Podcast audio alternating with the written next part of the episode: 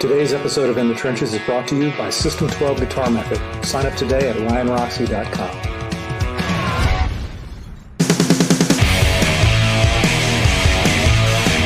In the Trenches with Ryan Roxy. Hello, hello, hello, hello, and welcome to another live stream episode of You Got It in the Trenches. I am your host, Ryan Roxy. Wow, folks, what a show we have today. It's a good one. It really is. Um, I'm excited about it. I'm letting everybody sort of fill into the uh, Ryan Roxy official YouTube channel uh, chat right now. Thank you for filing in and saying your hellos. If this is your first time, uh, please hit that subscribe button that uh, Vic Chalfant, our producer, just put up on the screen. Um, you'll get noticed uh, notifications for future shows. Doesn't matter future shows, past shows. I want you to see them all, but today's the one I want you to check out. If you're listening to us on our audio broadcast, thank you very much. But make your way on over to Ryan Roxy Official on the YouTube channel because you could see our lovely faces, and this is a face you will love to see today. All right, here we go. Today's guest is here to talk about two things that don't necessarily go hand in hand the dirtiness of rock and roll and the cleanliness of soap. Even the band that he helped establish, Skid Row, doesn't put the most hygienic of visuals in your mind. And even though that said band has been through a few lineup changes over the years, our guest has been a founding member since day one. Here to talk about the new studio album and, of course, soap. Would you please welcome into the beautiful smelling trenches today, Skid Row bassist Rachel Bolan. Hello, Rachel. hey, man, how you doing? Ah, how can I top that intro? Dude, it's yeah, I'm good. We're we're smelling good. You know, yeah, I, I good, feel man. good. that was great. greetings, greeting in the trenches. Um, I think you are somewhere in uh, the Nashville area of the United Correct. States. Uh, I'm mm-hmm. in uh, the North Pole of uh, Stockholm, Sweden, and our producer Vic is somewhere.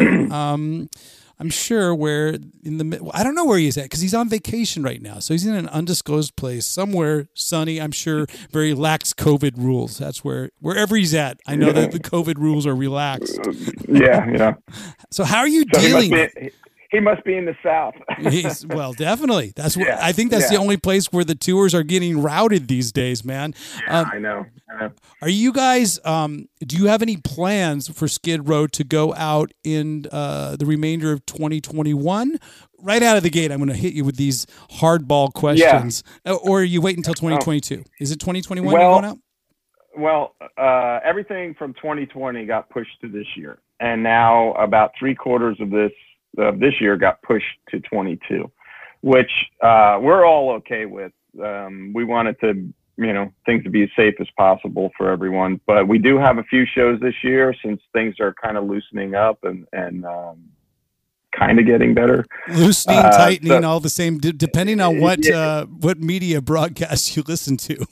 You're absolutely right. Um, so, I mean, we have some shows on the books. We uh, our first show is August 5th and that show's actually going to be cool because we're doing a 30th anniversary to Slave to the Grind show. That's going to be our first one back, and um, we're doing Slave to the Grind in its entirety. And then uh, we have a few more shows um, in August, and then a couple in September. But it, it's pretty light until the end of the year, and then next year, if all goes well, we'll probably, uh, you know, we'll be releasing the new record, and we'll probably have about 100, 110 shows on the books. It's killer. Well, it's, it's, killer that you're doing Slave to the Grind track one to what track? I would say back in those days, 11, 12 tracks. I, I, I think there's 10. Oh, really? you guys? yeah. All right. Yeah. Let's see. Let's count them. Uh, we got time. One, this two, is long three, form. Four, five, six, seven, eight, nine, 10, 11, 12. Oh, yeah, you're right. 12. That was back in the know? days. I'm telling you. I think yeah. somewhere around the late 80s or mid maybe you know i guess somewhere around the time when guns n' roses put out appetite for destruction everyone said oh you can fill up this 75 minutes with a, of a cd with as many songs it wasn't just about the the the uh, contractual yeah. 10 songs and stuff but yeah So, so slave to the grind. You you got the you pretty much have the front line intact. I love that. That you know, Dave's there. Uh, you know, you're there on bass. Scotty's there on guitar. Uh, drummer is coming in. Is that Rob uh, Hammersmith? Rob Hammersmith. He's he's been in. Um, man, he's when did he join? He's been in the band for twelve to fifteen years. I know that. Um, and ZP yeah. ZP yep. Thart. Uh, am I saying it right? Thart. T-art. No. T-art. Yeah. no. No H. T-art. T-art. It, it's crazy pronunciation. okay. So I'm I'm celebrating the new yeah. lineup because you know right yeah. out of the gate diving right into the trenches, I want to celebrate this new lineup and this new studio album that you guys are uh, in the yeah. studio as we record this. Uh, Yep. recording you're recording because I, I see your updates on instagram and anybody that's uh, in the trenches right now and in our uh, chat room they can go check out Rachel Bolan's uh, instagram and you can hear these live updates or daily updates that happen tell us about the new studio album and what you're doing with it well um, we're fortunate enough to work with a producer named nick raskulinecz and i'm sure uh, if, if unless you live under a rock, that you've heard something that he's produced. He's produced a couple Foo Fighters records, um, Stone Sour, Halestorm, Evanescence, Rush, um, Alice in Chains. He, he's he's got a pretty uh, impressive track record. Yeah. And um, we're doing the record with him here in Nashville. Um, he's actually uh, my neighbor, and um, it is just he has done something with us that is just incredible. He and the way he describes it, he grew up listening to us. You know, I mean, grew up. We're not that big of an age difference, about ten years, I guess. But um, it's he he listened to us. So as weird as it sounds, you you know, like when you listen to a band, you can listen to their first album and you'll hear that band that way for the rest of your life. Yeah, no doubt. Well, that's yeah, and then the band kind of strays away because that album was part of them, but it doesn't stay as close to their heart. You know what I mean? And I don't mean that in a bad way. It's just that you kind of get, you go and you just get further and further away from your roots. That said, he has brought us back there. And I know so many bands say this, that, oh, we're right in our roots, but he changed, he took our songs. He's like, he listened to stuff and I'd bring a song in or Snake and I would bring a song in and be like, man, this song's awesome. And he, he listened to it. He goes, not Skid Row. It doesn't sound like Skid Row. And we're like, man, we are Skid Row.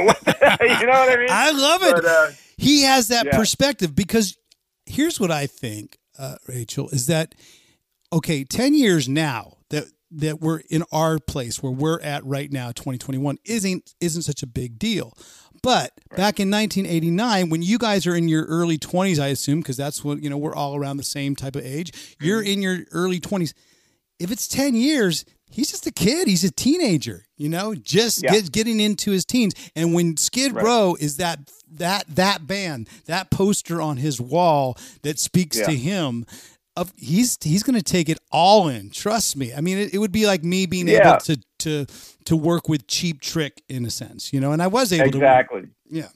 Yeah. No, that, that's you're exactly right. And the um and he's so creative and from right right from pre-production he was like he'd stand in front of each guy. Just his whole process is it, it, it just it made me feel like i'm a better bass player now because he's like man you don't play stuff like that. That's not how you play. This is it. And i'm like wow he's right. I got away from what the way i used to think. And he'd do it with each guy and he's like do this. Give us a squeal. Give us a howl you know and, and all this stuff. And and the way the songs came together and he just kind of went in there and gutted everything and then put it back in. And, and not like this is horrible this is uh it's just like here man let, let's put this over here this and that you know just switch the, he was like a surgeon and he's so creative like just listening to him, all these ideas just keep coming out, and I'm trying to keep up with him, and he remembers everything that is said everywhere. So it's like, oh, you didn't play that note in pre-production. I'm like, man, that was three months ago. He's like, no, you didn't play that note. That you, sounds you like an ex-wife of mine. they remember everything you ever everything. said. that's right. That's right. So, um, so him doing that really made us take what were good songs and build them into really great bodies of work. And as you could tell, I'm very excited about it. Isn't- And we all are. Isn't that the role of like a, a, a the best producer you could ever hope for is is someone that just brings out the best in each band member. A head coach of you know he's he's uh, Phil Jackson or you know he's he's just like bringing out the best in Dude. his team, bringing out the best of, of his players. That that's exactly what he's doing. And um you know he's I, I was explaining this to my friend the other day and and he just turned to me he goes so he's producing. And i was like old school man. He is just going in there and, you know. Right. and uh you know we worked really hard and and um the coolest thing which was very different for me is he does drums than rhythm guitars. Uh i was so used to just doing like when I record myself or just record with other producers, it was drums then bass. Right. And um, I like I really like doing it this way, the way that Nick does it, because um, if the you know if there's any slight changes or slight inflections that the guys did on guitar, I could just follow along, and it's just it, it's just really cool, man. It sounds so simple, but it was like it was very daunting. I'm like, oh man, I've never done it this way. Can I can I do it this way? And uh, yeah, it worked out really well. I dig it. I'm not sure if anybody can hear this. It's like I live in New York City all over again. But there's a there's a, an alarm going on, and I don't know if a bank just got robbed or somebody's scooter got robbed. Um, but anyway, yeah. So uh, my producer Vic is saying no one can hear it, but it's it's Yeah. it's sort of. You know, boring a hole in one ear, and I'm, I'm like listening to all this killer, you know, stories So about the new album. I just said? No, no, no, no, I, no. I got it. And the thing I'm I'm, No, I'm, I'm impressed about, and I didn't realize it until I started doing the research for for the um, uh, podcast, was this is going to be your sixth studio album, right? Correct. But the last time you guys made a studio album was 2006. So it's it's been a while since you guys really got Yeah, in there right. and, and and and now you you found the right producer at the right time Hmm. and uh, the new label which puts Yeah. us me and you As label mates. as label yeah. mates. You know, the Alice Cooper Yeah. band is on Ear Music, and now uh, Skid Row is on Ear Music. So hopefully that uh, translates into hopefully some touring together at one point down the Oh, road. that that would be awesome. That would be so great. Uh, man, talk about a dream come true. I mean, I've been an Alice fan since I was, man, I was young. I was like, whenever, I mean, my I, I I'm fourth out of four kids. So my sister Joanne always had Alice Cooper records, and I'd take them to school, show and tell. Oh, I got a funny story. Killers, right? yeah. Where he's hanging, Of the course. calendar, and he's hang- he's hanging. I brought that to school for show and tell. And I'm like, oh, this is Alice Cooper record Killers, and the teacher's like, Killers, and it has a snake on the front. I go, yeah, and then there's a picture of him, and he's hang- there's a calendar. That's what I said. There's a calendar inside, and I got sent home from school because he's hanging. You know what I mean? But uh, yeah, That's that a would good be show great. and tell. man. I think that that Yeah. Alice would be very proud of that show and tell. I will definitely I, tell I, him. Yeah, I think I told him a while ago, but Oh knows? shit! um, yeah, but that would be great to do some uh, touring together. I, yeah, we got that. Uh, we got this show coming up. Yeah, I I, I didn't even realize that we're doing that. That's coming up in uh, February, so we're both on that. Um, Yep. And we we've done we did that one show a while ago out in Phoenix or somewhere in California Arizona. as well. Uh, We did Cal- California. we did a Yeah, California show. It was it, like a that's it. Northern California show. Um, That's it. very fun show that we did.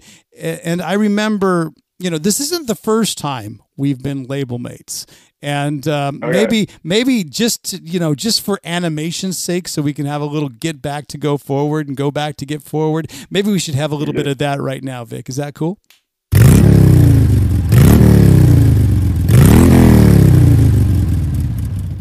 We have to have some sort of motorcycle sound effect I at least it. once I an it. episode. You but wh- what we'll do is we'll catch up a little bit. Like I said, I wanted I wanted to get the new album, uh, you know, in everybody's mind right now because, and then of course, later we're going to talk a little bit about cleanliness and your soap and everything that happens there.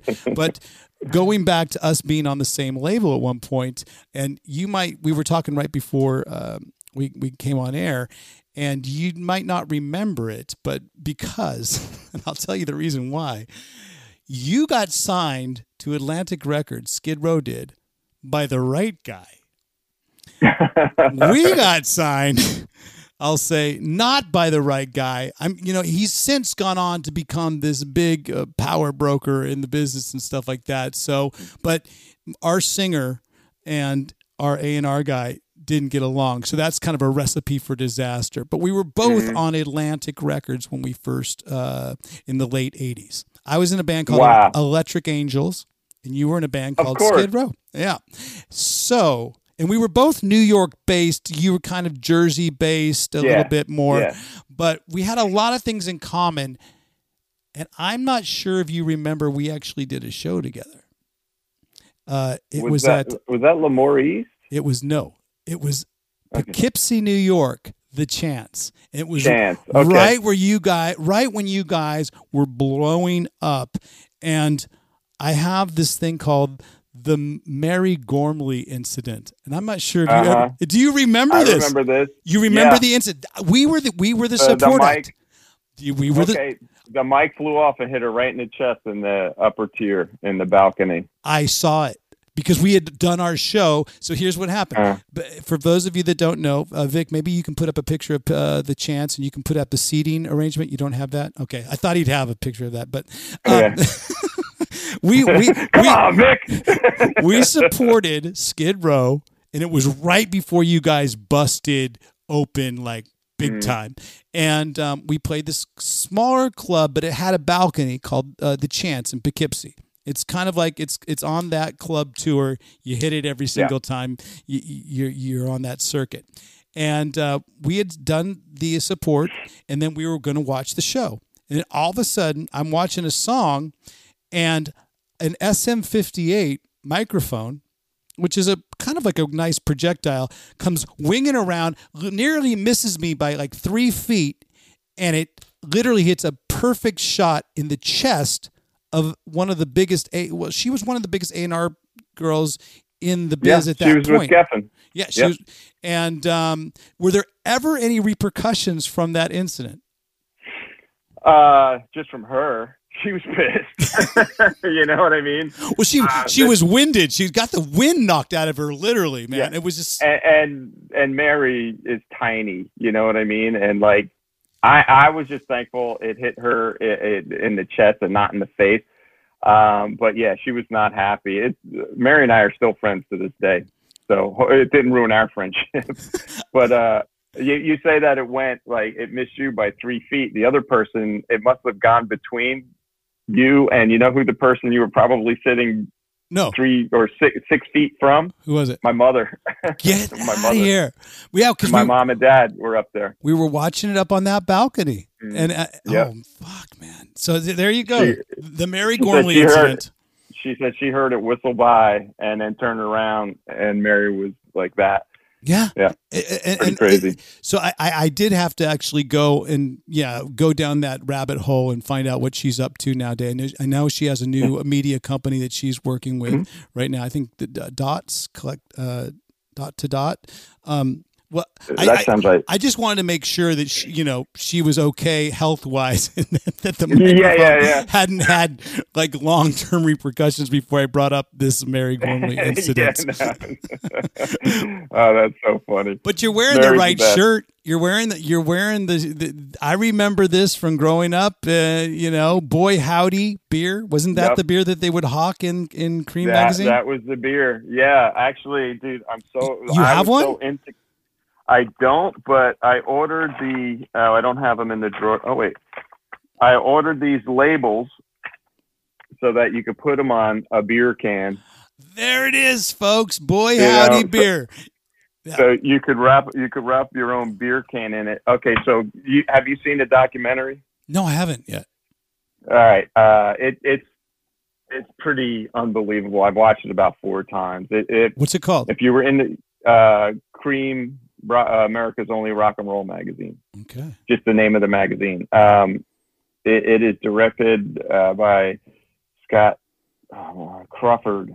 Um, we're I know we're friends on Instagram. He's super cool. We've chatted back and forth a few times, and he always gives me props when I wear this, uh, Yeah, like you in a picture or something. and it's just it's just so cool, man. Um, it was like it that you know magazines when we were kids. It was like the internet, you know. I but was you had just to wait. say that. That Yeah, before there was the wait. internet, that was the only Yeah. way you could find out about your favorite band, and you had to wait a month. a month. and then when Circus went bi-weekly, everyone was like, "Yeah!" we just, you know. Um, but yeah, Creem magazine, I liked. Um, I, I- it, it because I don't know, it was a little more sarcasm and and uh, a little less fluff. It was always my my favorite of the uh, magazines from back in the day. But man. You know, Rock Scene was awesome. Circus was awesome. They were just great. Uh, in order for me to find out about Cheap Trick, it was it was Circus or uh, it was Circus or it was Creem magazine, and then Mm.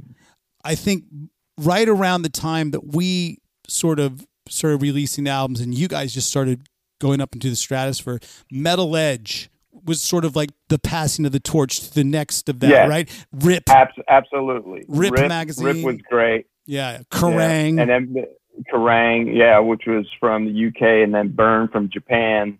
Um, although I could never read what they said in it, but they eventually did an English version. Yeah, Scott Crawford um, is, is the guy that directed that movie, and it's it's just phenomenal, Right. phenomenal. All right. Well, we'll check out. You know what? We're not here to talk about the Creem documentary. We're here with Rachel Bolan talking about the new Skid Row album that they're in and his new uh, soap enterprise.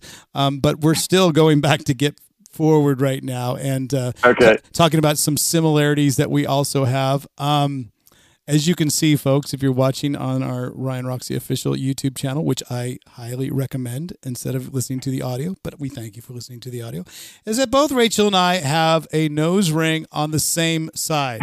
and I, and, and I, I bet, and, we've both had it, because at this point, it does seem just kind of like it's part of who you are, right? I mean, it's just, Yeah. I, I, know- no Yeah. one ever comes up to me and goes, Oh my God, you have a nose ring, old man.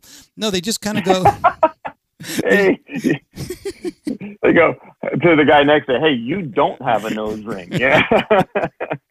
True, but but the thing is, I got mine. I believe in 1988. Right, right. Same. Now I was always curious because you said you were from Philly. What was that? I got mine down at that place on the main street that Phillies that had what was it called that that, that everybody got it done, and I wanted to remember. Uh, it was a it was Uh, a punk a I- punk I'm rock actually- store. You're from Yeah, uh, I, I used to go to Philly a lot. I'm actually from Toms River in New Jersey, but I used to go to Philly a lot. And are you thinking Zipperhead? Zipperheads. That's exactly it. Yep. That's where I got my my, my buddy Stefan and I Yeah. were we were playing an Electric Angels show, and uh, Mm-hmm. Stefan came down with me, and we were like, "How are we going to remember Philly? You know, we because we can't remember last night. What can we do today? Where we're walking? What what, what is it? South Street or what's the main street down? South Street. Yeah. South Street. and it was Yep. right Zip Zipperhead. You said Z- Zipperheads, and then on the same side of the street, a couple blocks down, was my favorite cheesesteak place. It wasn't like you know the cheese was or anything. It was called Ishkabibble's, and it was really good. I liked it a lot there. so. so it was like, yeah, go. Sh- I I remember Zipperheads was the only place I could find a 45 grave shirt, and I, I probably still have it. It doesn't fit anymore because it kept shrinking, and I guess I kept growing. But No, do you Yeah. want to party? It's Oh, yeah, it's so great. It still is such a great song. Uh, 45 is. Grave. I think it was a soundtrack to the to the one of the more hipper Night of the Living Dead uh, Yeah, sort of was- it albums. was It was, a little bit of an offshoot, right? Day of the Dead or something like that, right? Uh, No, Day of the Dead Yeah. was the next day where they went into the mall. No, no, that was Dawn of the Dead. You're right. You're you're right. You're exactly that. I think I think it was. It may have been Day of the Dead. I'm not sure. Night of the Living Dead, shot in Pennsylvania, black and white, low budget. You know, um, Right. but classic, obviously. And then uh, Dawn of the Dead shopping mall first, and then then then it's like zombies in color. One of the first times, Zombies Yeah. are in color. And then I remember, yeah. Then Day of the, I think it was Day of the I Dead. think but you're right I remember it, it was a little more campy, and and you know that's where brains, you know, and they, yes, thing. You know? and they were fast. They weren't slow. Remember that? I Yeah. think it was the Yeah, first they- time they where like- the, the zombies kind of Yeah. actually moved a little bit faster. So Yeah, yeah. Maybe preparing us more for like what it is actually going to happen in our zombie apocalypse. I'm not sure. Could be, could be. so I do have to thank. like, while we're both here on screen and we're both not um, sweaty messes yet, and we still look good for a screenshot. So many people that uh, helped out with this week's episode because I do have a segment called "Let the People Speak," and um, I will play that animation just for gratuitous reasons a little bit later. But I want to give credit to all the people that put in questions because they are sort of guiding us through the script today. I couldn't get all your questions in, but all the names you see right there, and this was a lot of people that contributed to asking questions about Rachel Bolan, about Skid Row, about the soap. No questions about me, but thank you very much for everybody that Ah. contributed. There, you, do you know some people I, re- there? I, I recognize our Skid uh, Skid Row fan forum Okay. uh, director is on there. Awesome. So we just want to thank everybody that uh, did contribute to uh, this week's episode. We're here with Rachel Bolan from Skid Row, and um, well, you know what? I wanted to talk a little bit about the beginning of the band first, the beginning of your name, because my name's Ryan Roxy. It's a sort of uh, abbreviation of my long Polish name. At least, at least that's Okay. the story I like to tell. Um, but yours is completely different. Uh, you know, James Richard Southworth, which I kind of Mhm. think, you know, Southworth is a pretty friggin' cool name out of the gate. But Bolan, you liked T Rex, am I right? big time. I uh, that that's where that was my tribute to Marc Bolan because his songwriting and and just T Rex as a whole had uh, just made such an impact on me. There he is, and um, uh, yeah, and, and as far as Rachel goes, I just I was trying to come up, you know, kid with dreams like oh, I want a stage name, want a stage name, and I I wasn't sure about what I was going to use as the last name, but I just started taking family names and combining them and seeing what would come up. And then I took my brother's name, which is Richard, and my grandfather's name, which was Manuel, and boom, I put them together, and I'm like Rachel. And being an Alice Cooper fan, I always thought it was cool for a guy to have a chick's name, and I'm like, Yeah. I was like, yeah, you know what? Parents are gonna hate it. They're absolutely gonna hate it. Awesome. What's my last name gonna be? I'm And- Rachel. Yeah, and so yeah, and so I just uh, I thought about Marc Bolan, and I'm like, yeah, there's an, there's room for another Bolan. So and then I I legally changed it. Um, eventually, you know, I changed it, and uh, yeah, it's funny the the in the beginning the label didn't want me to use the name, management didn't want me to use the name, and I was like, Wh- Why I is a that? Do you think? I mean, did, did they? Because that name sounds. I I think it sounds instant rock star. Just add water or just add alcohol, which Yeah. either one. yeah, yeah.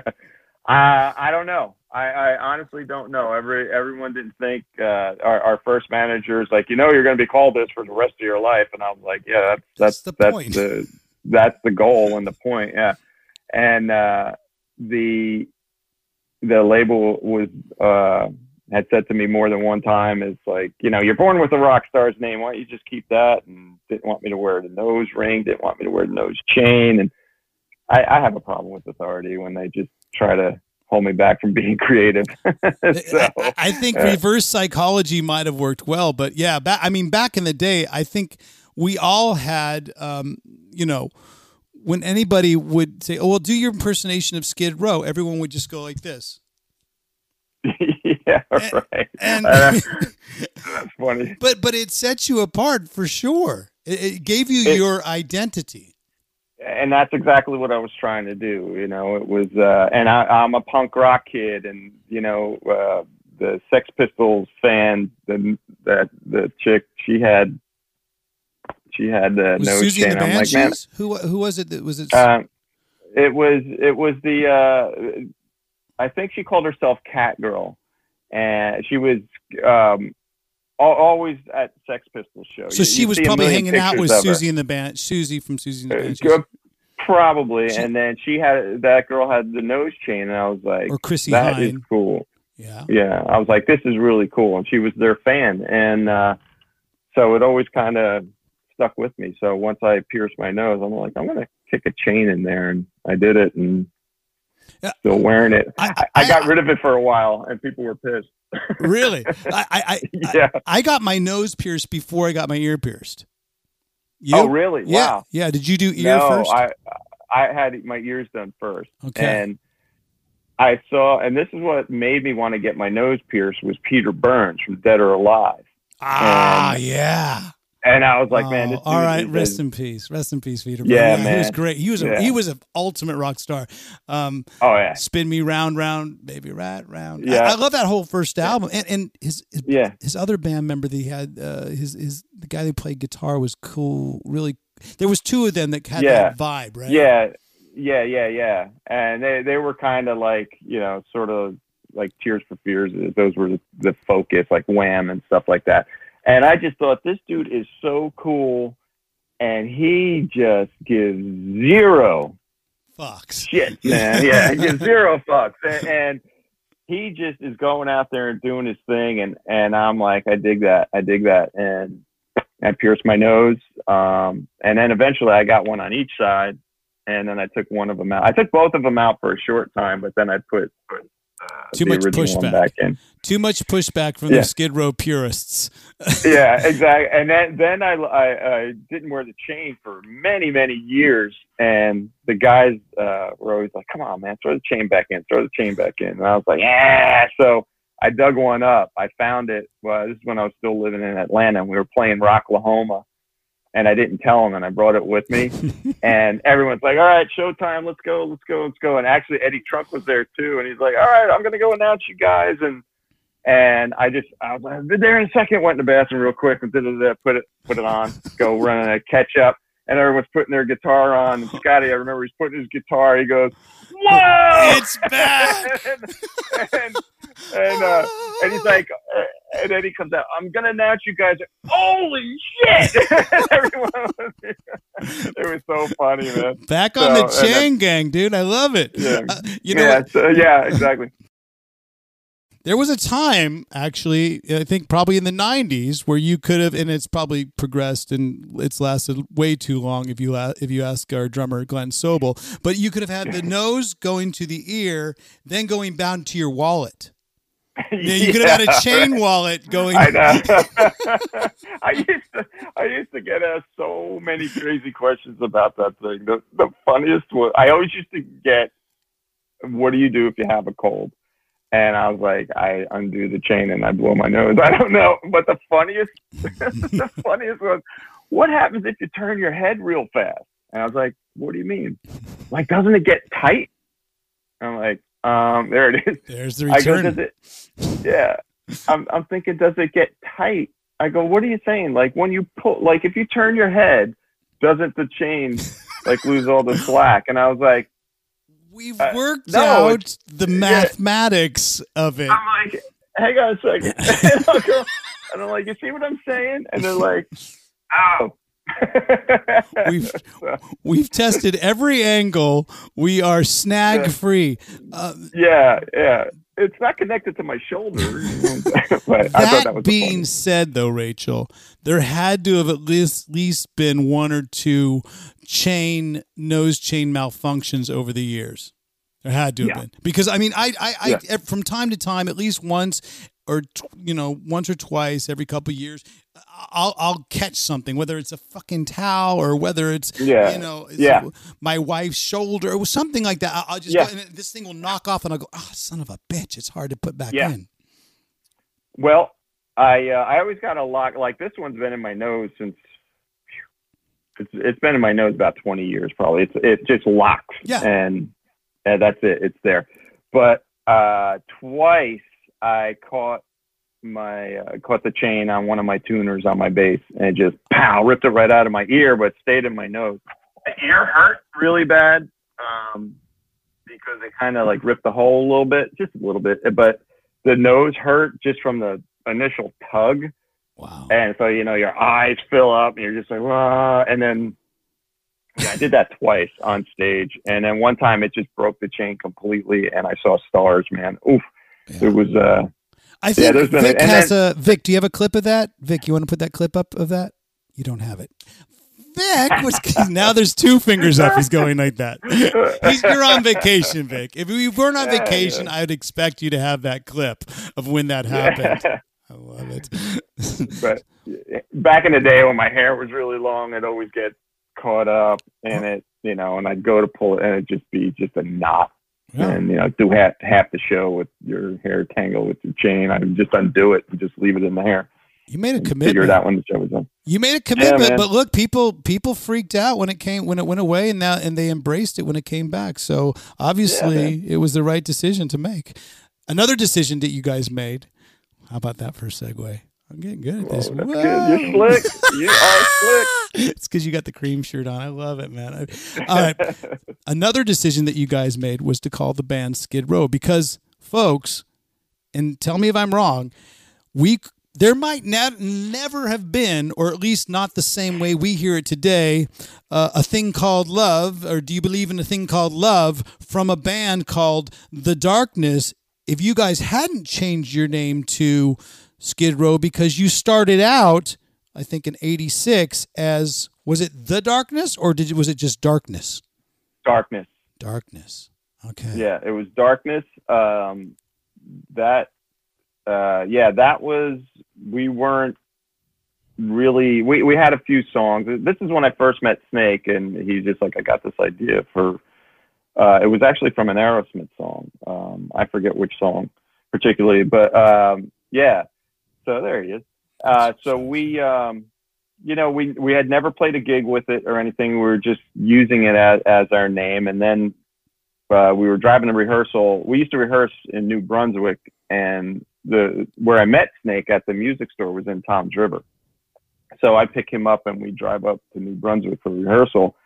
And it was, it was about an hour drive, and and uh, I go, "Are you feeling darkness? Are you feeling that?" He's like, eh, "I go back and forth, you know." And I go, "We we should just throw something else out there." And then that's we came up with Skid Row on that car drive, and you know, What, what if you would have said, "I'm feeling the darkness"? What do you? yeah. then would See, some little kid's dreams in England would have been crushed at that point. Crushed. Yeah, destroyed. oh, mate. Wah, Yeah. wah, wah. but uh, yeah, so th- that's when we came up with Skid Row, and I told um, we walked in. I said, "Yeah, we changed the name of the band." And here, like I'm, you know, I knew Snake. I didn't know the guys in the band all that well. They were guys he was jamming with, and I just, uh, I went in. I was just like, "Yeah, we uh, changed the name of the band." Everyone's like, "What?" And they were looking at me like. Who the fuck is this guy? what do you mean? Apparently, the changing name the- changer. Change the name of the band. Who the fuck is he? so, uh, yeah, it's pretty funny. That's great, though. I mean, because because It very fit us more, you know. very few band names get changed when you're carpooling. Probably that might have been the first. You know, usually these Yeah. big long brainstorm sessions that happen, but you know, you guys are driving up the what what exit It was it? It was probably the the turnpike. yeah, yeah, exactly. We're on the Garden State Parkway, and and what what they us come up with the name because we were just like, well, what do you want to call it? What should we call it? Like, I don't know. And like being a punk rock kid, I always loved the before the name. Um, it probably wouldn't have worked for us, but uh, I said because we had just we were pulling just drove past where there must have been an accident that just got cleared, and literally there were skid marks like all over the place, covering all four lanes. And I go the skids, and then I think uh, yeah, the snake goes. That's cool. Not sure about the the. He was a metal kid, you know, so I Oh, was yeah, like, yeah, not yeah. sure about the before the name. I go, what about skids? And he's like, yeah, skids, I don't know. And then uh, he said, what about Skid Row? And we were both quiet for about four miles thinking about it. And I look, I look at him. We're both broke. I'm looking to make sure I have enough toll money in the cup holder, you know. And I'm like, yeah, that could work. That could work. And he's like, yeah, yeah. I like this, I like this, and that's how we came up with it. And we drove up and told the other guys, and they got mad at me. And then you did, I mean, and then you did one of the most classic things. And honestly, I just thought of this now, and, and I have my. Hold on. Yeah.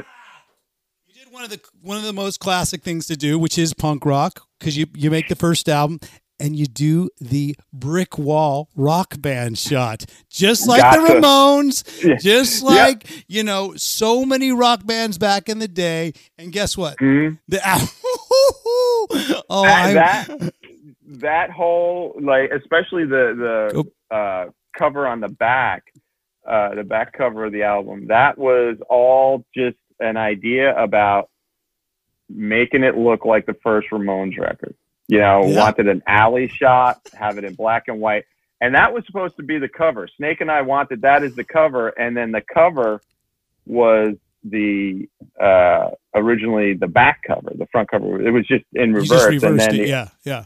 the the art department came in no no no no no we were just kids we didn't know we didn't have any power No, So- no, no. It was Atlantic Records in New York City. You're on Atlantic Records, and and Yeah. you know they would. Yeah. We we had with Electric Angels, we had a black and white album cover, black and white shot with guess what, red uh, logos. So they uh, there was Yeah, yeah. definitely a theme rolling back in those days. yeah well we we used the guy uh that did the georgia satellites because i love that album cover the first album and i love the whole vibe and snake you know dug it and we uh we got him and he he shot the see that's the back that that was originally the front cover and mark weiss took that picture Oh, Mark's Uh, great. Yeah, that that, that and yeah, see, so so keep that shot up there, folks. Get that shot in your head because a couple years later, I'm playing in a band called Sweden in Sweden called Casablanca, and there you go. There's the album. there you have it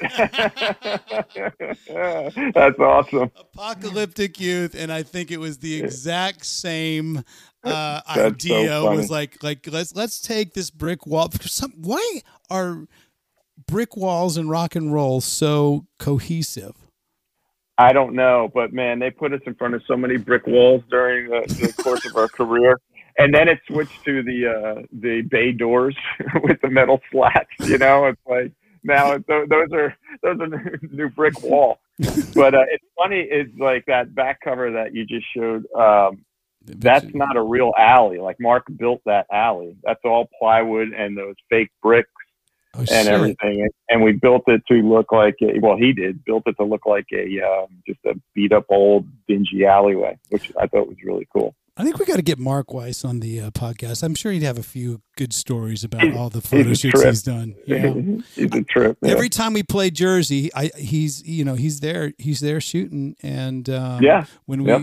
you know it it used to be called the Garden State Center now it's probably called PN I think it's PNC now. P- PNC, Yeah, PNC Art Center used to be called Garden State Art Center. Yep. Well, damn. I, I mean, I was living in New York with with Electric Angels, and I think I saw the show that was probably one of your biggest shows. And you've had some really big shows, but if you don't mind talking about them, uh, we're going to take a quick commercial break. We'll get into that, and of course, we're going to get into the soap.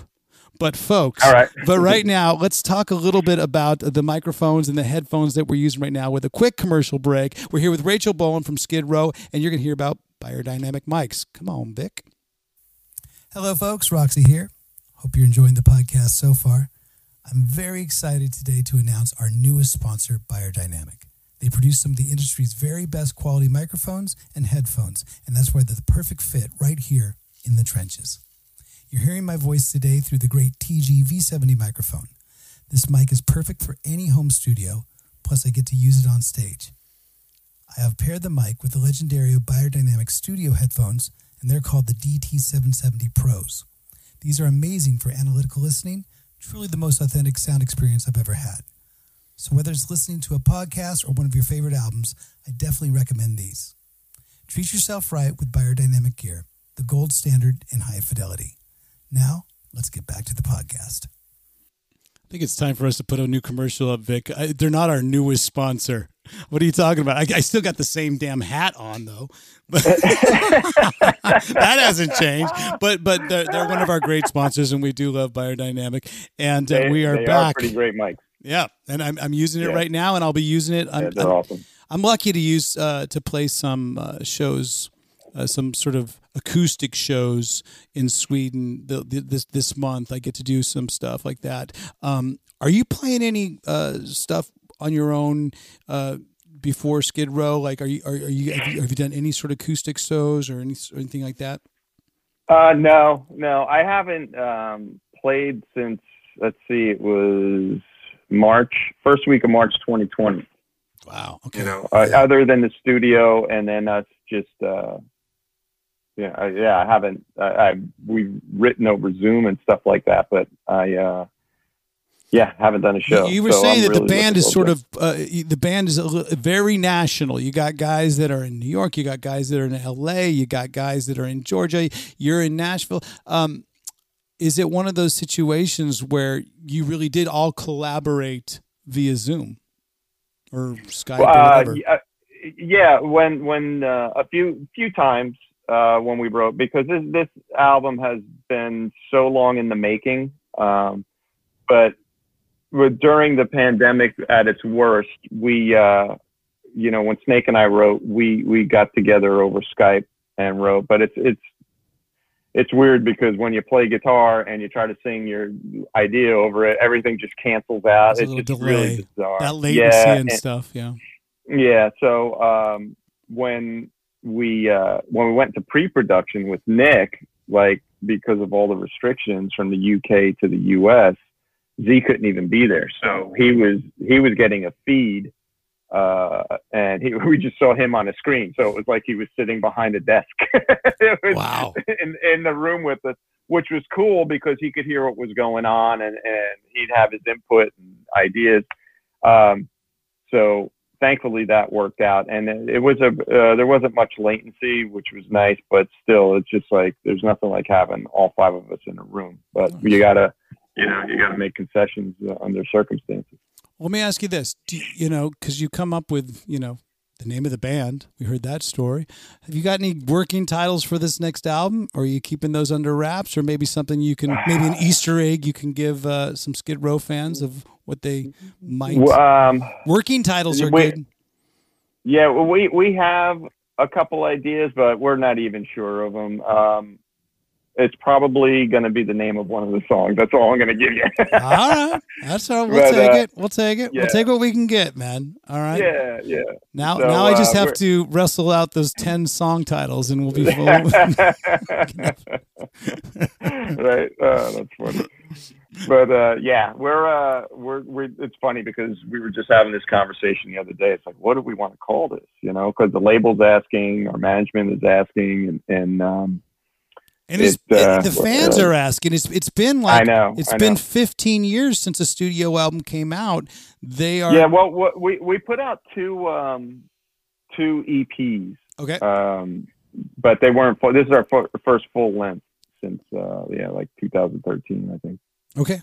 Okay. but uh, yeah, uh, I'm psyched. I'm psyched to just, you know, every everything is just in line, like you said. earMUSIC. Their their team over there is amazing. Like they get it, and they have such great ideas for how they want to approach this.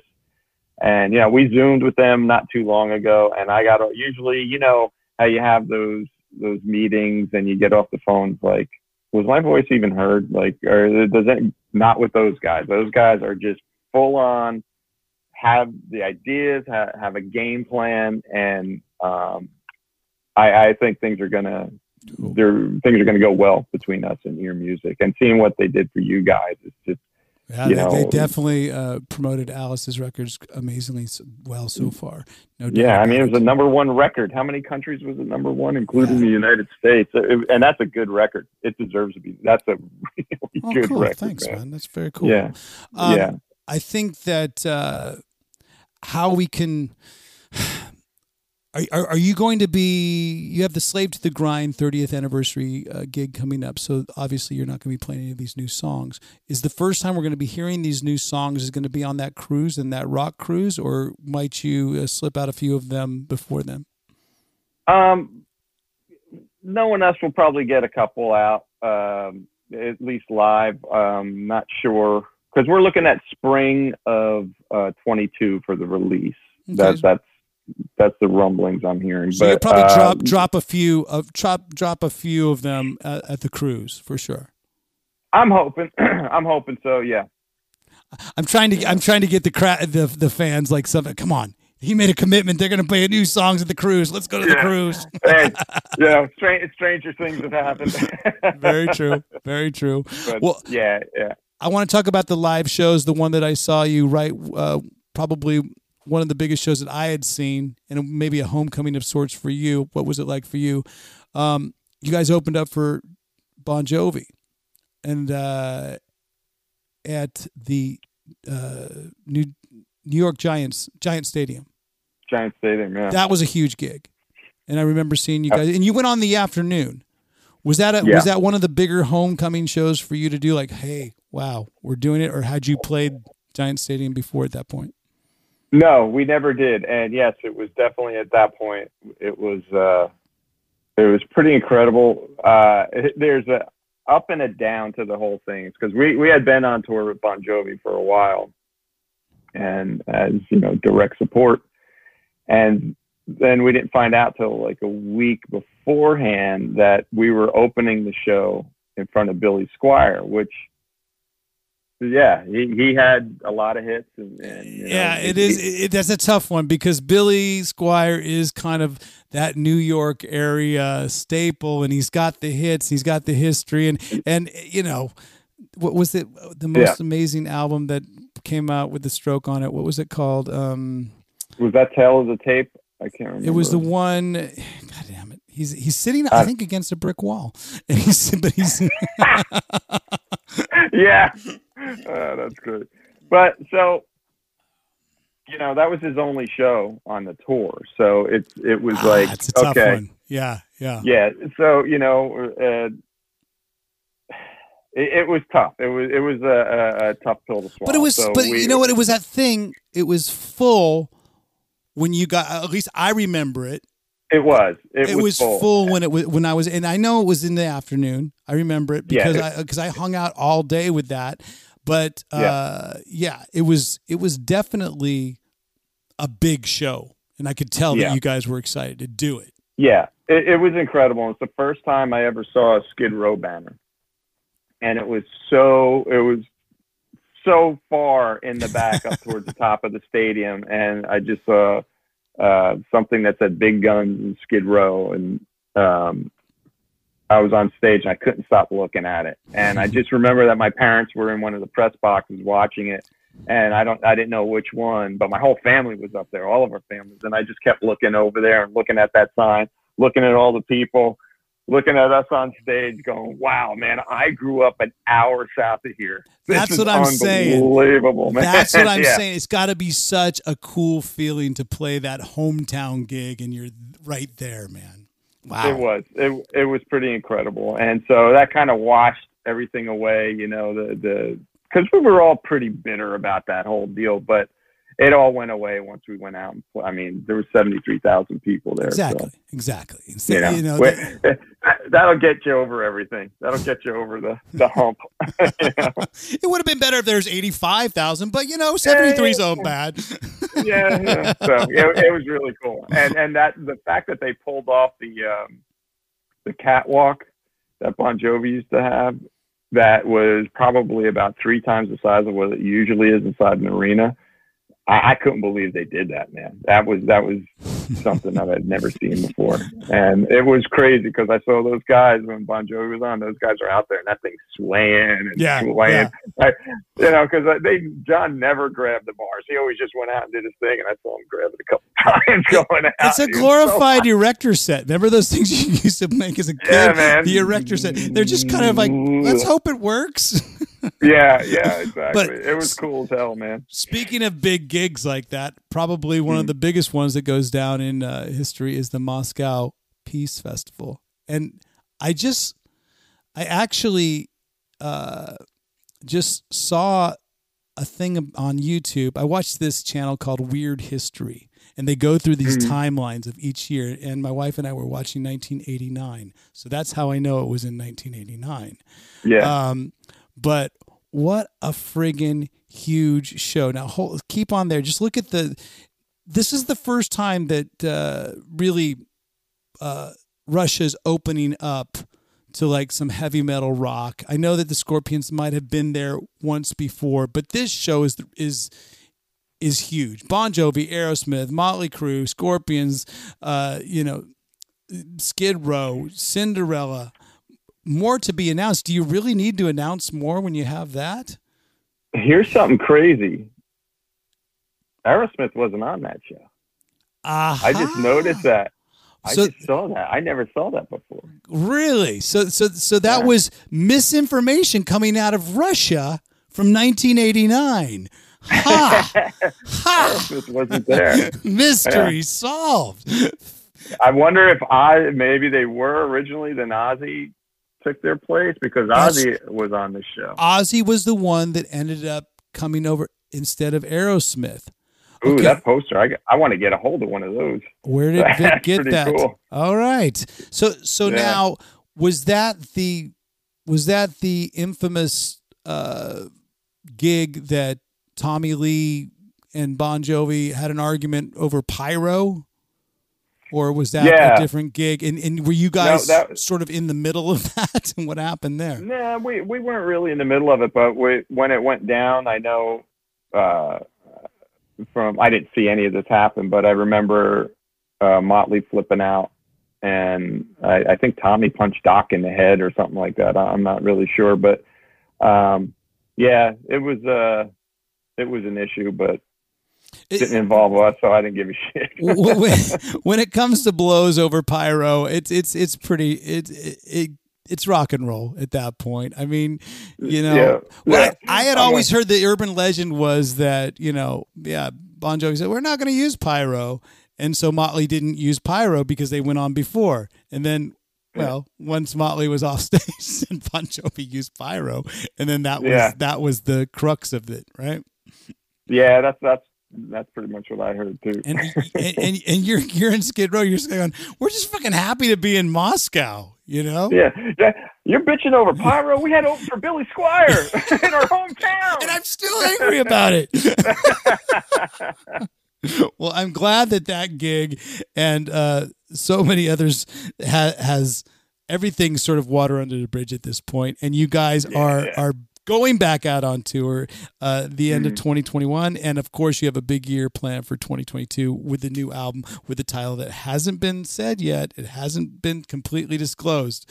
But i can tell you one thing that is actually um, one thing that is actually out there and has a name, has a website, and that's sort of your new uh, enterprise, your new pet project. And I need to know if this is even a word.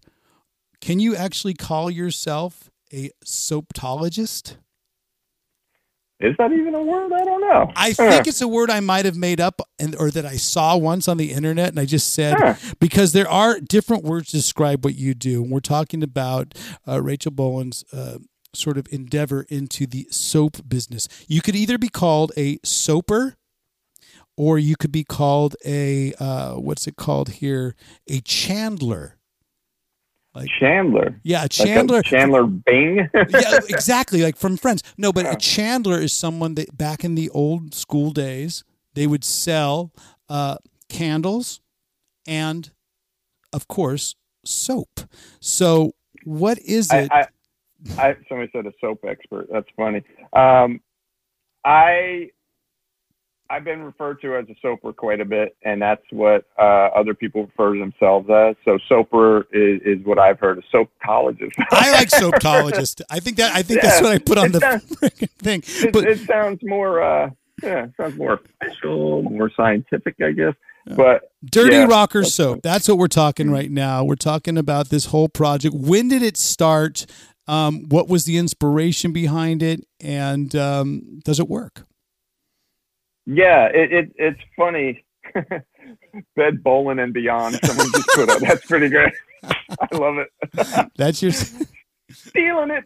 Um, so it was an idea I had. You know how um, lots of artists and bands have uh, different types of wine, liquor, beer, uh, hot sauce is, is coffees, um, and, and I was just like, man, what don't like artists have, and and um, That they really about- need something that they really yeah, need yeah. too. Mo- mo- most of us, most of us need soapologists. There's another one. So, um, but so it, it was just in the back of my head, and a friend of mine uh, makes her own soaps, and so I was, uh, I was like, that might be the way to go. She's like, yeah, why not? She's like, she's like, no one's really doing it, you know, uh, from like artists and stuff like that. I was like, yeah, and so I gave it some thought, and this is going back it's probably 2017, 2018, and then I came up with the name. I'm like Dirty Rocker, so that that I love that name, and and uh, came up with the logo and all that stuff. And I was like, let me get all the licenses and and trademarks in place, and then once I have that, when I have some time, I'll get to it. Well, 2020 hits, and I have nothing but time. Nothing so but time, right? exactly. So i started uh my friend actually um like we formulated like four different soaps. And so i'm just going to start with four you know. I, don't- I i honestly don't know if people are going to be into this not realizing what a there there is a soap culture you know what i mean? Not realizing any of it just learning as i go along. Well, and didn't isn't there actually didn't Body Shop start out as a sort of a soap company? I think it might have, or or I- and there's another I- place that makes soap. It's just called soap. Oh, I don't know. I Oh, don't know. maybe I, I know Body Shop. uh, Body Shop was one of the first to do all natural, and I know um, ah, I forget her name. The uh, the the founder of the company used to travel around the world and meet and just find out different ways of uh, making like skin products and stuff like that through like people like way out you know, in the middle of Africa somewhere and, and Aborigine and stuff, you know, all that kind of stuff. So, um, anyway, so I, I was like, okay, I just want mine to be all natural. Um, I, I have eczema. So whenever I'd go to a hotel and use, not, not all the time, but, but sometimes uh, 90% I'd use Hotel the soap, soap. there. Yeah. Yeah. And I oh, just that's hor- like, that that's uh, always yeah not good soap usually. re- really harsh and, and lots of perfumes and i don't like like smelling like anything all day that's you know and but uh so anyway uh, you know they it is what it is but but i uh i'm like you know and i i, I got together with my friend and, and we formulated like four soaps and Do you remember those Uh, four names? Were, were those the ones that were Adelia's Rose? Was that one of the no ones? no that uh, that's a dahlia's rose. That those are my new that's from a fragrance line. Uh, i can't consider those all natural because i'm using fragrance oils and not um and not but uh, yeah i'll get to that in a Natural second. stuff. but no the, the the four that we started with was the tea tree coal the lavender wood uh the pure unscented and the uh citrus basilico and I still have those to this day. And we started with four, now we're up to about twelve. And and uh, my friend makes some, we make some here. We have a, a shop set up in the house, and and uh, yeah, it, it's really cool, man. We just you know come up with ideas like that. That the whole citrus uh, basil soap that we have, it's called Citrus Basilico. Um, uh, just like stuff goes through your head, and you're like, man, I bet you that would smell really good together. So I got an orange, and I cut up an orange and put basil in with the orange as like a salad, and I ate it, and I was like, if it tastes this good, it has to smell even better. So she did it, and she and she experimented and came up with the formula, and that's one. That's, that's kind of that's like you're working so at a weed dispensary, but you're doing it for soap, and it's kind of just Ex- like, hey, maybe Yeah. we, you know, I'll try this That's this. exactly right. That's exactly right. You're So- hybriding all this stuff. Yeah, and that's how we come up with a lot of our scents, you know. And um, What we- dispensaries? we- Going to dispensaries? No. well, so, uh, you, you, know what would be really good? You know, it'd be good. Windex and grout. No, you know, but but uh, yeah. So that's how we come up with stuff. Now, now, uh, Idalia's rose, the one that you're talking about, we have that and um, sandalwood pine and um, was it? and watermelon crush. Watermelon and are- crush, and, and I also have another one here called Cafe Scrub. the cafe scrub is all natural, and that actually has coffee grounds in it um, for exfoliation, finely ground. And um, uh, that we got an idea. A friend of mine, um, she just had a scrub that was basically coffee ground, and she's like, "Man, it would be so good to have this in soap that."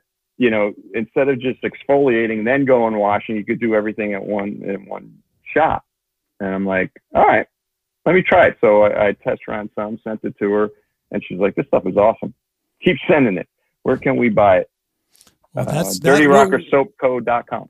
there it is. But, we're uh, we're going to get to that for sure. We're going to get to the Yeah. to where everybody can go grab some of the soap. In fact, you know what, Vic? Maybe we should put up the link right now because uh, everybody in the chat room, and if you are listening to us on the audio, make it on over to the chat because you want to go to DirtyRockerSoapCo.com. That's the website, and of course, there's Rachel's um, other social media there. If you want to start following right now, because I'm sure you have links there, right?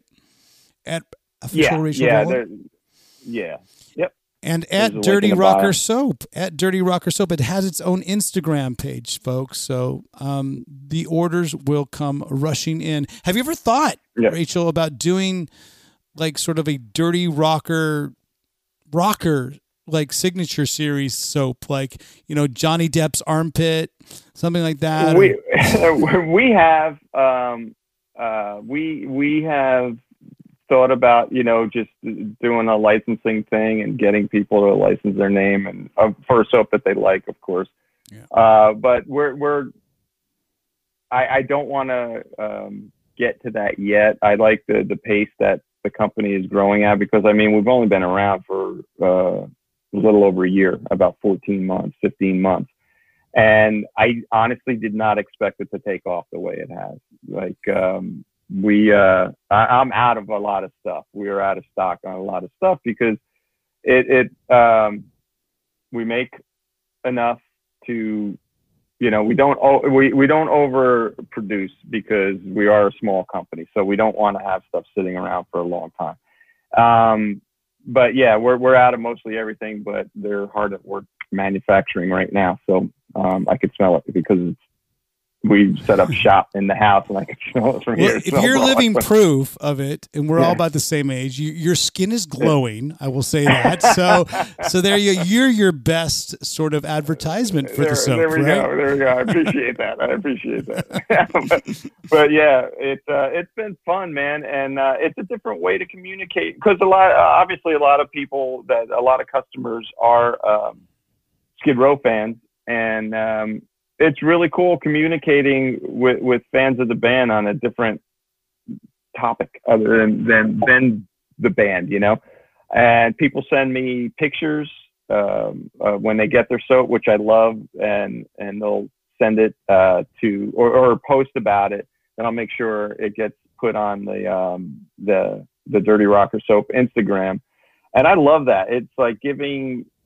My favorite thing in life is creating, and whether it's soap, whether it's building an end table, whether it's writing a song, whether it's editing a video or or scribbling on a pet, I love creating, and to see that people setting stuff up for a cool picture or you know whatever whatever they they send the fact that something that I created is making someone else creative that's that's the money right there man. Like being creative I to me is one of the most important things in life and inspiring others to be creative as well. You, Yeah, You, yeah. you, you mentioned uh, video editing. Have you uh, vet, edited some of your own Skid Row videos? Uh, no, no I, I've done like uh, you know shorts and little ad mats and stuff like that, but I haven't I haven't um, uh, done like a real video. I would like to. Editing is tedious, but the end result is always cool. But what I did find out that you can't make everyone happy. Ever. But you Yeah, know what? ever.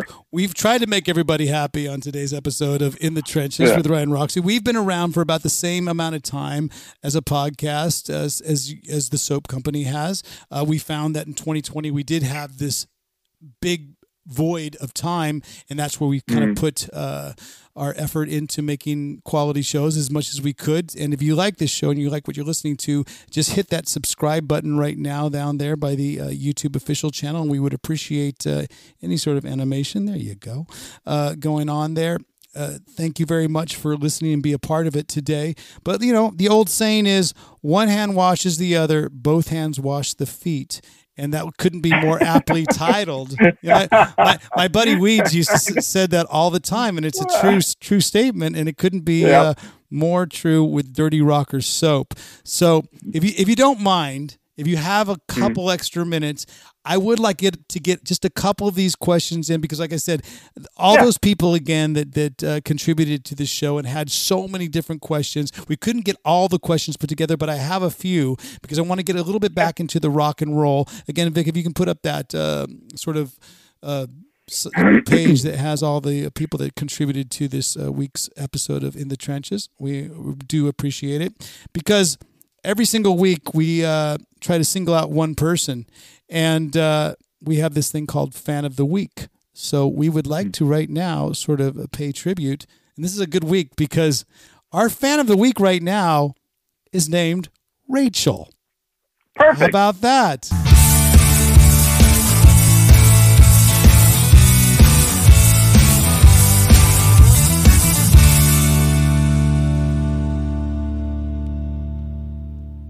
So that is Rachel Loader. We all know her. We all love her as Radical Rach. And you could see as she did her best to promote this week's podcast. If you would like to be a if you would like to be a fan of the week, uh, just go on to uh, our Instagram at Ryan Roxie or at In the Trenches podcast and uh, sort of find out details. But uh, here we are with Rachel Bolan. And uh, this is a question that uh, came from the people. It uh, came from at Nick underscore Harris nine musics. Uh, and I want to get about this with music uh, oriented. What started your love for Spector basses and how have they impacted the Skid Row sound? Because are you still playing Spector basses? I am. I uh, I've been with Spector since '88, and they were based in New Jersey in the Kramer factory, uh, which was a Neptune. It wasn't far uh, from where I grew up, but I um, I I just tried one, and that that that pretty much was um, that that once I tried it and I heard it through my rig and just it, it, it changed. It was like a light went off. It's like, okay, I need one of these, right?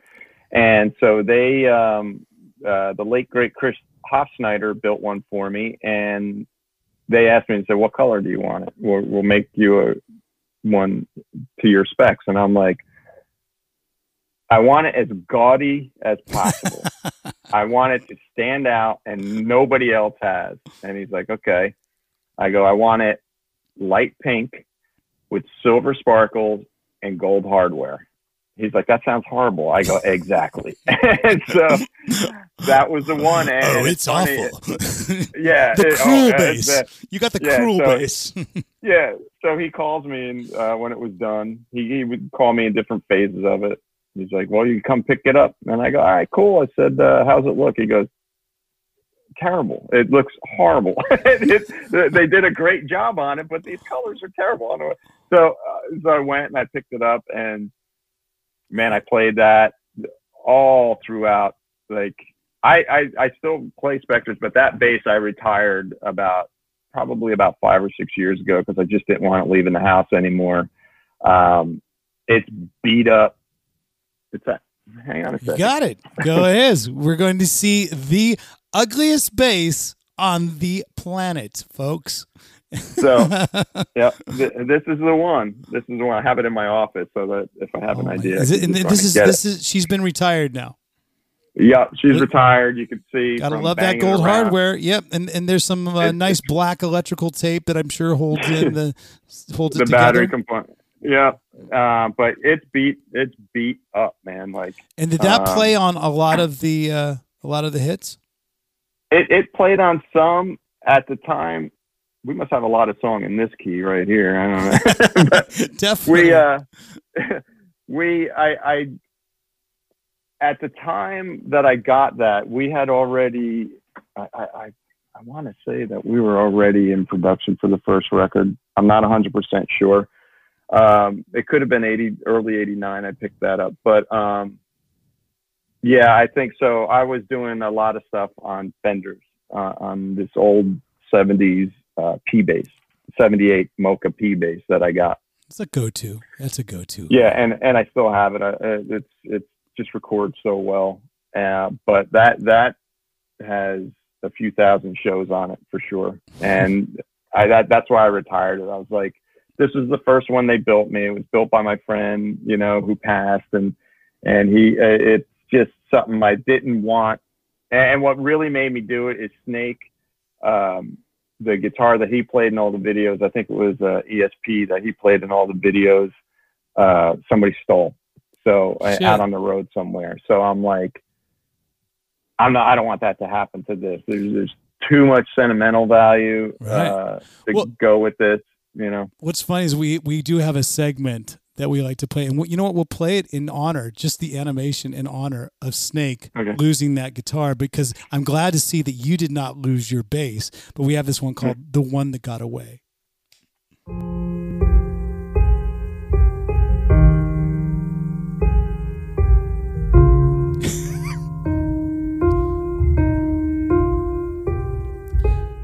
That's for Snake. Your ESP will be missed. The, the thing is, though, do you, do you have? Do you, I mean, because luckily you have that original bass, but is there a, a piece of equipment that you might have had to sell, or got stolen, or you lost it that you wish you uh, hadn't? Man, yeah, a lot. Um, my Bassman 10 amp I had as a kid. I wish I never got rid of that head. I sold it for like 50 bucks. But, you know, I was I was 18, so 50 bucks was like a lot of money back then, you know. Uh, but yeah, I when, when I lived in Atlanta, I um, I just started going through all my guitars. I'm like, I haven't touched that one in a year. It's been 3 years. So I sold everything off that I didn't want and now I want like half of them back. You know what I mean? It's like this old this Hagstrom eight string that I had, I sold, and I legend has it, or rumor has it, I should say, that Brendan O'Brien bought it, Producer, and it was yeah, and it was played on the Springsteen record that he did, holy crap! and then after that he sold it. Um, I have a friend on the case trying to find it because it before I owned it, I bought it in Guitar Center in Houston. Before I owned it, bass player from the Butthole Surfers owned it, and it, it was beat like because he used to hit cymbals with it and shit. Right. And so, so down the neck, like I went to play it, and I was like, "Ow!" because all the finish was broken. I cut myself. I was like, "I'm already bleeding. I only played the bass for like 30 seconds. I want this one." You I know what I mean? And, yeah. So I just took steel wool and went down the side and got rid of all the high spots. But it was such a cool sounding bass. I don't know why I got rid of it, but yeah, there, there's a few of them that I got rid of that I wish I could get back. You know? Well, you know what? When when all that soap money starts coming in, when when you start Yeah. roll when you start rolling in the soap money, then I guess you could just send people out that they can sort Yeah, of yeah. get people to grab it and you know get loan sharks out. yeah. There you go. Right. Having a keen Uh, sense of detail, which I have been noticing, I've noticed a couple things, and I must applaud you for one on your hairline. It's been it looks amazing with all these old pictures that Vic is putting out, and then this this, this current hairline, amazing by the way. But I've my, also it's my COVID hair. I've also noticed one other thing, and this is a good question. It comes from at Gina underscore Lane at Gina Lane. She goes, "Do you like Kiss?" And I see in back of you, you have a little rock and roll over uh, bandana or something like that. What is that? it's it's the sticker. Aha! It's a complete sticker. I want to get that in the frame. I'm just looking for a frame. Uh, my friend Ryan gave it to me. Ryan Cook and oh, I uh, know Ryan. You know what? We're going to be touring. you're We're going to be touring together. with Ryan with Ace Frehley, and uh, you know, knock on wood, fingers crossed, all that kind of stuff. Yeah. Uh, September, October, folks. Yeah, AliceCooper.com he- slash he's, he's another neighbor. He's another neighbor. Damn. So uh, What, what's Yeah. what's the phenomenon Like- with every rock and roller moving to Nashville? Because Chuck Garric, our bass player, lives there. Um, Kyler Clark, Alice Cooper's assistant. Do you know Kyler as well? Yep. Yeah, he's been to the house. Okay, so so I mean, so many. Paul Taylor, of course. Uh, Yep. uh, uh, Alice Cooper alumni, as well as winger. He actually texted during this interview. what do you say? I'm watching. yeah, yeah. But so many rock and rollers have moved to Nashville. What is the phenomenon behind that? And when did you move there? I moved here uh, in 2015, and it was at the urging of Ryan Cook because I, I lived in Atlanta for a long time. I was it, I lived there for convenience because you could fly anywhere direct. If I wanted to direct to Stockholm or direct to you know Des Moines, good hub. I could get it. Yeah, it's a yeah, hub. it's a great uh, Delta hub. So um, I kind of just got complacent. And then one day I just noticed, I was like, wow, there is no music scene here. Like, no, there's nothing. Like, all, all, all the cool venues are now restaurants, and bands were kind of avoiding Atlanta and just going, you know, to, to, uh, like Alpharetta and stuff, which is fine. But I was just like, man. And then Ryan, for years, he's like, dude, you're a songwriter. You need to live in Nashville. And I was like, you're right, you're right, you're right. And I never did it. And then one day, uh, I actually drove from Atlanta to Nashville to write with my friend Elizabeth and a couple other people. And uh, Elizabeth has a publishing deal. And she's like, yeah, let's write. And then a woman that I don't even, I didn't know, I, I know now, but I didn't know at the time. You know, we wrote a song in a few hours and it was really cool tune. And she just goes, where are you heading now? I go, I'm heading back to Atlanta. She goes, why don't you live in Nashville? And I was like, here. I go, well, what what makes you say that? And she's like, you're a songwriter, man. And she goes, and there's no state income tax. and I was like, oh. So so I, I I was driving in my truck on the way home, and I was like, fuck it, I'm gonna move to Nashville, you know. And I got home and I thought about it some more, and I called Ryan. I said, dude, I'm gonna come up there. I'm gonna schedule a look at a few houses. Uh, but I, I did everything within a like a five mile radius from where him and Jeannie live. And actually, it's Ryan's girlfriend, my friend Jeannie, that Was it- the one. helps me with Yeah. the soap. With, oh, it soap, helps you with the soap. Oh, cool. with the soap. So, um, we, I, I, I looked at, uh, I got the listings for a few houses, and I saw this one, and I was like, wow, man. And the guy's like, you want to make an offer? I was like, dude, I'm nowhere close to uh, to selling my house. I can't make a contingency because I mean, I like my house is so not ready. It just looks like a dude palace. I have 900 skulls and crosses, and you know. and you had so that I, uh, bass somewhere. I'm sure that bass yeah, the was. bass, like yeah, it was hanging on the wall, you know. So, so um, I saw the house that we're in now, and I was like, uh, and man, he said, make an offer. I said, it says no contingencies. He's like, make an offer. So I made an offer, and they accepted. I was like, okay. Moving So to it was Nashville.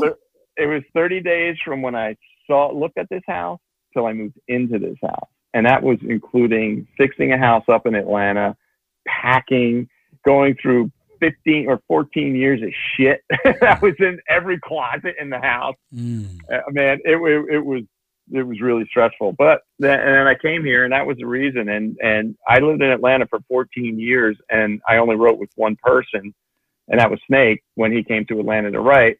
I, I've been in the first year, two years that I uh, lived here, I wrote with like 10 different people and did some sessions with people. So you got like right that. into So the circle. You got right into it. I, I wouldn't say I'm in the circle because I'm always going to be the rock guy, Yeah. you know. But I think the mo- the rockers are starting to outnumber though. There's they're starting to build their and build their own ecosystem there in Nashville. I, Uh, yeah, yeah, it, for sure. Because I mean, a, a ton of us live here, but as far as like, you know, because I was like, I never wrote a country song, so I went in and attempted, and a few of them made it to the demo stage. Um, you know, uh, I don't know whether anything's been pitched yet or not, but it's just cool to create. Like I was saying before, I love creating, and you know, it's just really cool to have friends live live around here and say, dude, I have an idea. You want to come over and work on it? And it's only 10 a.m. It's like, all right, let me finish my coffee. I'm there, and, it's just cool, man. I just love doing that. It, it's so much fun. whether so it's fun, doesn't music, whether it's touring, whether it's soap, I think it's all creative and you're Yeah. actually really blossoming out of Nashville. Um, there was one thing that I did actually when I was looking at at the uh, Moscow Peace Festival uh, poster, and then I started thinking about Nashville. I was like going, "Wow, I really have to uh, acknowledge this because it's not the most positive note." But we sort of lost one of our own uh, classic rockers uh, this last week, and I, I do want to um, give him a lot of credit because he's a really, really a good guy. And I'm talking about Jeff LaBar from the band Cinderella, and Yeah. uh, we just want to give a little tribute and um, sort of, yeah, I mean.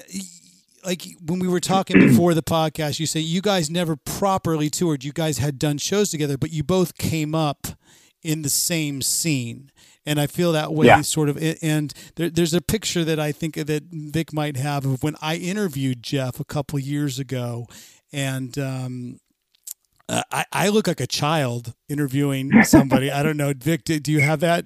Uh, you- there it is. There and you I, go. And I don't know what sort of phallic thing I have in my hand, but apparently back in a few years ago, that was considered the uh, that was considered a the microphone go-to interview mic. now you might find that sort of. Can you go back to that pic? You might find that sort of uh, microphone on uh, Pornhub at this point. But uh, but there's Jeff, and we just want to pay tribute to him because uh, he passed Yeah. away last week. And uh, rest in Yeah. peace, Jeff, and a great guy. I mean, did you run across him in uh, in in Nashville? Yeah. Well, coming out of the same, we were on the same circuit. Um, Right. When, like, the first few times I saw Cinderella was at a club called the Galaxy, it's a little bar in New Jersey. Um, and he wasn't even in the band yet. And then eventually, you know, there was changes made. Uh, and then Jeff was in the band. And the whole just makeup and the energy on stage. You know, I mean, Eric and Tom were there from the beginning, and they they had their thing. And but man, when Jeff joined the band, it just took on a, a whole new energy, and the playing was um, obviously different. He had a different um, style. And just his stage presence, man, it was just, it was really cool. Positive, like, and, positive energy. yeah, always. yeah And, that. And then eventually getting to know him um, just from the few shows we did together. And i think both of us were in japan at the same time for our first tours and we were kind of crisscrossing and they came out to show and, and he was always just a really genuine guy and uh, obviously a very good player. He uh, he actually filled in for Snake. Snake had an issue with his arm. It was it wasn't carpal tunnel, but it was kind of like carpal tunnel, and I, I'm I'm not sure exactly what it was called. Hmm. But he's like, dude, he's like, I can't even I can't even pick. He goes, I can't even hold on to a pick. So we called Jeff, and he came in for, and filled in for two shows, and it was just just fun, just you know, old road dog stories. You know, it's, it's great, but. Uh, yeah, he's going to be missed, man. It, it was sad to hear about that. Yeah, yeah. Well, I know that um, I know that we'll we'll definitely be paying tributes all the way um, throughout, and we will definitely have a drink together in his honor when we meet in uh, February. Maybe before, Yep. because um, we are headed out to Nashville uh, with the Alice Cooper Awesome. band, Ace Frehley, and I know Ryan's going to be Ryan Cook's going to be playing with Ace. I'll be playing with Alice, and uh, Yep. you know I'm I'm already sta- on the list. I'm staying positive. Are you? That's L- I'm like, Nashville I'm is like, the put me on new the. Los Angeles and the I new know, New York City to try and get in on the list. But I know. uh, I know we'll see you there for sure. Uh, Yeah. And it's been nothing but a pleasure. Nothing but a good time. I almost like quoting a Poison song while, I, while I interview the, the basis of Skid Row. But it's been it's been a great time having you on, Rachel. I, I want to just recap real quick and get people to uh, go to dirtyrockersoapco.com and that's at dirty rocker soap on instagram and at official rachel bolan on instagram so you can follow all his social medias um, my in closing is there anything any sort of life a quote or sort of lessons that you've learned from somebody that you might want to pass on to our listeners uh, man, it's it's from my dad. My dad always said stuff that didn't make sense at the time. It didn't seem to make sense, but it just resonated and still does. He, he'd always say, "Do your own thing and be yourself." and that putting those two things together and don't be afraid of hard work was another one. Uh, Don't be afraid of those- hard work. I like that. yeah that that really applies a lot these days. And not to sound like the old guy but that really does apply because it, I, I see sometimes people just like well you could make this go a little further so i just want to shake them but you got to work a little harder. But those are those were three things especially like do your own thing. Because they never um we were talking about piercing our noses and stuff uh, when i pierced my nose and we still had rehearsed in the garage of the house that I grew up in, and my parents were there and uh, lived there. And he came home and he goes, he looks at me, he goes, "Hey, pal, you got something on your nose like that?" And I was like, "I was just gonna go." I'm doing my own walked in- thing. I'm doing Yeah, my own just- thing. well, he just walked in and he said it again to me. I, I go, "You hate it?" He goes, "No." He goes, "Do your own thing, man." Uh, and like he used to say that to me when I was a kid too, because I used to take spray paint and spray lines in my hair and go to school. You're like, "Do your own thing, man. it's it's you. Don't be afraid of being you." You know. And so, if, if if I could say that, to, the advice is just don't be afraid of being you, unless you're an asshole. and don't be an asshole. I like that as well. Well, not to come across like two old guys just giving it.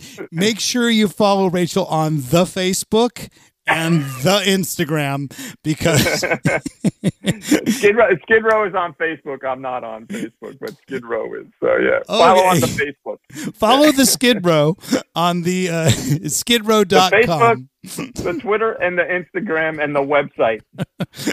That's www.skidrow.com. At least it's not HTTP backslash Yeah, semicolon. I never remember that whole thing. That's I still don't. But at the same time, uh, Dirty Rocker Soap is out there, and I will be following suit, doing my own thing with Ryan Roxie Foot Spray. Uh, so we can actually team up together because you know we can have our own little go. celebrity things. I think foot spray is something that all of us rockers could use and appreciate, especially when you're on a tour bus. I think foot, Yeah. foot spray is. Oh yeah, yeah. I, I, I luck. I'm lucky. I never suffered from the uh, foot odor affliction. So Oh, I don't either. But, man, I, I, I don't either. yeah, Yeah. no, I know, Whoops. I know. But, but man, I've said too much. no, no, I'm not saying you did, but man, some guys, whoo, Oh. some guys are just like, you either sleep with your shoes on or you sleep on the roof. Simple as that. It- you know? There's been some buses I've been on where I requested the top bunk for that for the only reason of that because Yeah. people would take their boots, they'd take their Yeah. you know their their it'd always be some sort of Converse uh, sneakers, All Stars. Converse Oh. All Stars, I think for some reason really really take the skank in. They really really retain the scent. Uh, yeah, yeah, yeah. But hopefully, Dirty Rocker soap will cure all that, and we'll get to hook up again on the cruise and later this Yeah, year. Uh, all right. yeah, I'll see you when you're here for sure. Well, hang on for one more second. Uh, we've had Rachel Bolan. It's been a pleasure uh, in the trenches, folks. Next week, we will have as our guest, we will have Bridget West from the New York Loose. There you go. And we will be very. Cool to hang out with her and uh, catch up with her, another West Coast girl who's now living in the UK. But uh, from all over the world, uh, thanks again for tuning in to In the Trenches, supporting it. Uh, congratulations to Radical Rach, Rachel, for being our fan of the week. And again, thank you very much, Rachel Bolan, for being our guest. Yeah, man. Thank you. All right. Until next time, folks, I'm Ryan Roxie. Enjoy the ride.